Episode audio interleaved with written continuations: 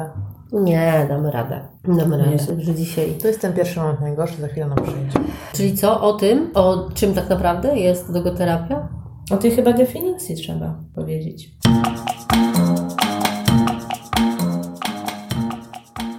Hej, tu Marzena z Desta Psia Ekipa.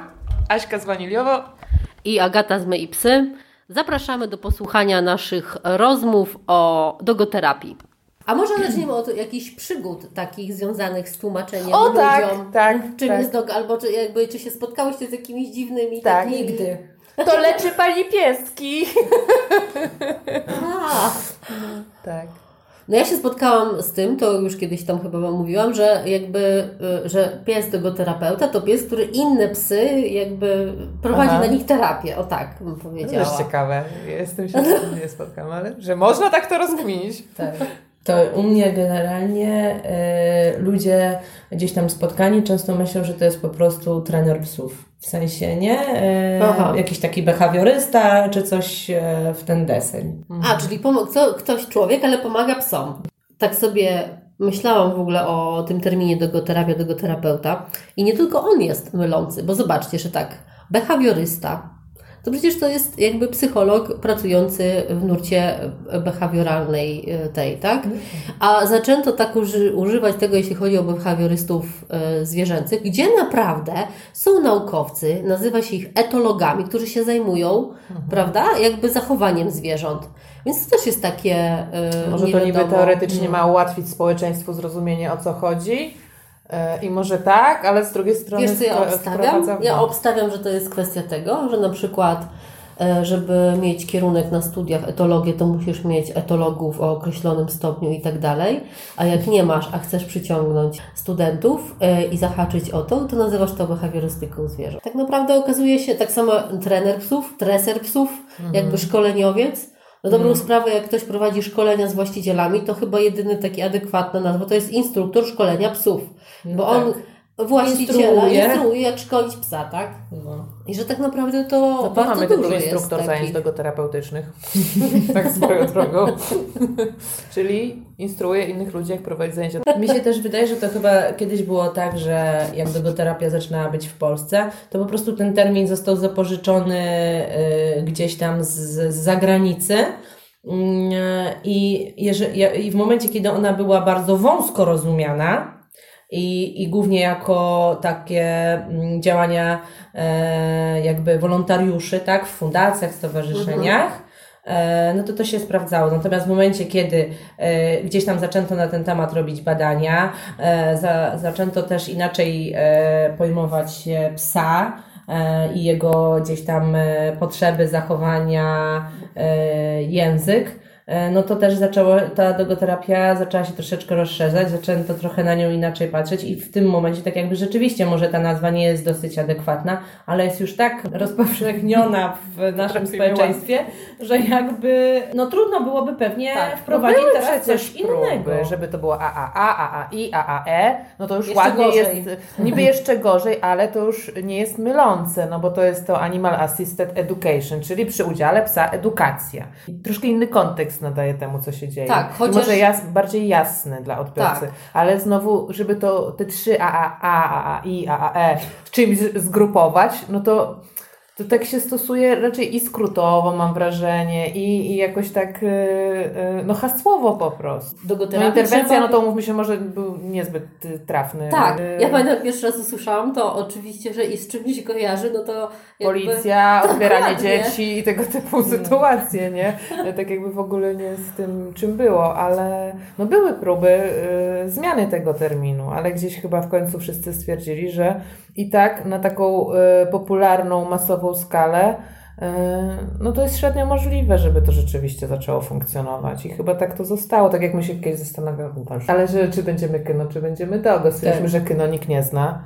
E, Mimo tego, że tak jakby szłyśmy w nurcie kyno, e, no Tak. to byłyśmy dogoterapia, no bo dla ludzi to było rozumiane. Tak.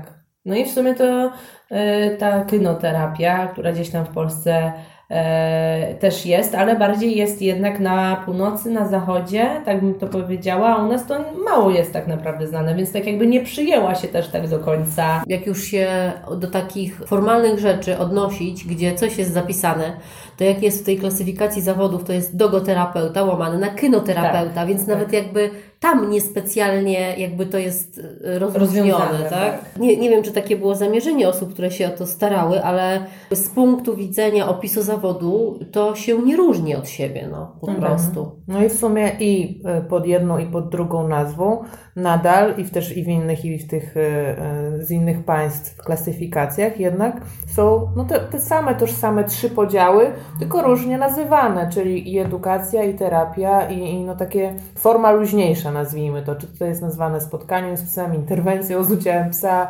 aktywnością, jeszcze było te, tak. aktywność z udziałem psa, ale tak jakby no te trzy formy wchodzące pod wachlarz dogoterapii są jednak y, dla różnych ośrodków y, bardzo bliskie. No i chyba też tak jest, że te osoby, które y, gdzieś tam e, są związane z tą dogoterapią, czy są sami dogoterapeutami, czy myślą o tym, to tak jakby siłą rzeczy trafiają już e, na tą nazwę, na tą definicję dogoterapii i wiedzą, że tak jakby ta dogoterapia ma te trzy działy. Mm, o których przed chwilą Asia wspomniała. Natomiast e, osoby rzeczywiście takie z, że tak powiem, z ulicy, Mm, to niekoniecznie. To rzeczywiście to, y, mogą to odbierać jako tylko i wyłącznie tą terapię z psem. No bo ta nazwa jest taka sugerująca. I też nawet nie zdają sobie sprawy, że, że tyle różnych działań o bardzo różnych celach dla bardzo różnych grup odbiorców y, tak naprawdę pod tą dogoterapią może się skrywać. I tylko to zależy od y, wykształcenia osoby, która się tą logoterapią konkretnie będzie zajmować. I jakiegoś celu pewnie, nie? Tak, i od grupy odbiorców. Bo też z czym się kiedyś spotkałyśmy, to to, że e, społecznie jest postrzegane to, że a skoro się pracuje z dziećmi z trudnościami, to wtedy to jest zawsze dogoterapia i to są zawsze zajęcia terapeutyczne. Że tak jakby twój odbiorca definiuje, czy ty prowadzisz Aha. zajęcia edukacyjne, czy terapeutyczne. Nie twoje wykształcenie, e, nie tak jakby cel tych zajęć, które ustawiłeś, tylko to, że to jest jednak e, osoba z jakimiś trudnościami, z jakimiś problemami. A przecież z osobami takimi również można prowadzić zajęcia edukacyjne, dostosowane po prostu do ich możliwości. Tak, wiecie, pomyślałam sobie, że tak na dobrą sprawę myślę, że może tak być, że najbardziej czepiają się ludzie, którzy niewiele w ogóle wiedzą o terapii z dziećmi, bo prawda jest taka, że edukacja jest częścią każdej terapii. Znaczy, jakby odebrać e, prowadzenie działań edukacyjnych logopedom, psychologom dziecięcym, to na czym oni mają pracować? Znaczy, nie da się, tak Nie da się, bo nie ma, jakby to na tym właśnie polega, że się ten uczestnik terapii e, uczy się o swoich reakcjach, nawet osoba dorosła w nurcie e, terapii poznawczo-behawioralnej. To uczy się o emocjach, musi się tego nauczyć. I żeby u siebie rozpoznawać, to musi się tego nauczyć. Na potrzeby jakieś akademickie mówimy o edukacji i wychowaniu, ale w prak- na przykład, nie? ale w praktyce nie ma możliwości rozłączenia tego, jeśli chodzi o działanie, bo zawsze się ktoś uczy, w sensie jest oddziaływanie na jakąś tą sferę umysłową, intelektualną i zawsze, jak ma kontakt z kimś, to uczy się jakichś zachowań. A Więc... odwrotnie? Jak odwrotnie? Zajęcia edukacyjne mogą mieć walor terapeutyczny. Oczywiście. No właśnie. Tylko rozróżniłabym tu, żeby to też nie było właśnie walor edukacyjny, ale że tak jakby to nie jest terapią samą w sobie. Yy, no bo też pytanie, czym jest w takim razie terapia? No bo to, że zajęcia edukacyjne mają dla kogoś terapeutyczny czy wspomagający yy, wpływ na kogoś, to jest jedno. A to, czy to ten ktoś jest prowadzony jakąś terapią przy udziale psa, to są dwie zupełnie różne rzeczy. Mhm.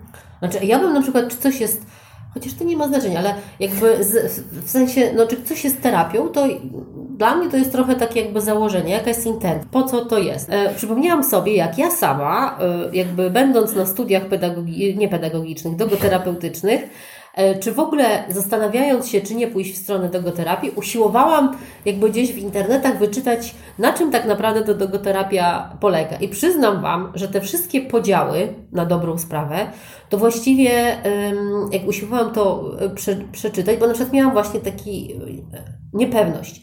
Czy to jest tak, że na przykład fizjoterapeuta, który prowadzi swoje zajęcia i angażuje psa, czy to jest dogoterapia, czy właśnie na przykład zajęcia o psie z psem.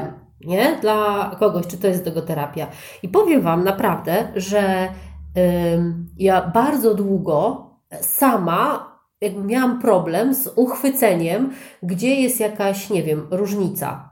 A już jak y, ten podział na aktywność, spotkania, y, edukację, terapię z psem, i, I jakby o co w tym chodzi, to już dla mnie w ogóle było takie e, bardzo, że tak powiem, trudne i, trudne i mylące, e, bo miałam też takie wrażenie, że wiecie, jedno się mówi, a co innego jakby, no jak obserwując z boku, to co innego widzę, nie?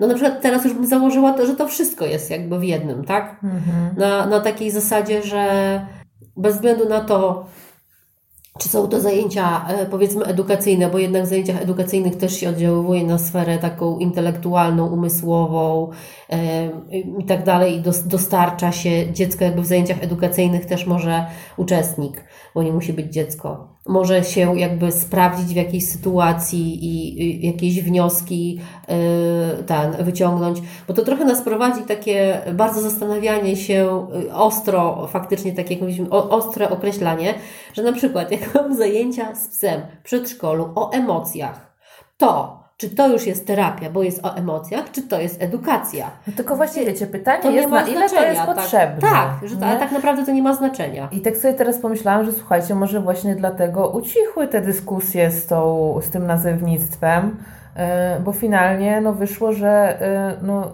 no, na ile trzeba tracić energię na zastanowienie się, czy to wchodzi w terapię, czy w edukację, a na ile jednak warto tą energię przełożyć na to, żeby prowadzić zajęcia, które rzeczywiście mają jakiś sens, cel, są dostosowane do odbiorcy, e, tak jakby spełniają warunki dotyczące no, dobrej organizacji zajęć, tych BHP pracy i tak dalej, na ile ja też jestem przygotowana do tego, żeby ten cel zrealizować a nie skupiać się po prostu tak bardzo na nazewnictwie. Z drugiej strony, no jednak rzeczywistość nam pokazuje i, i te mylne rozumienia y, tego, czym się zajmujemy, że, że gdzieś y, trzeba to dookreślić, więc no to jest taki... Mhm. taki, taki... No mi się właśnie wydaje, że w takim, e, e, w takim układzie, tak jak sobie je tutaj mówimy, to najlepszą taką definicją dogoterapii byłoby po prostu, że dogoterapia jest jakimś ukierunkowanym działaniem, gdzie e, e, mamy swój określony cel i e, tak jakby świadomie i też celowo wprowadzamy tam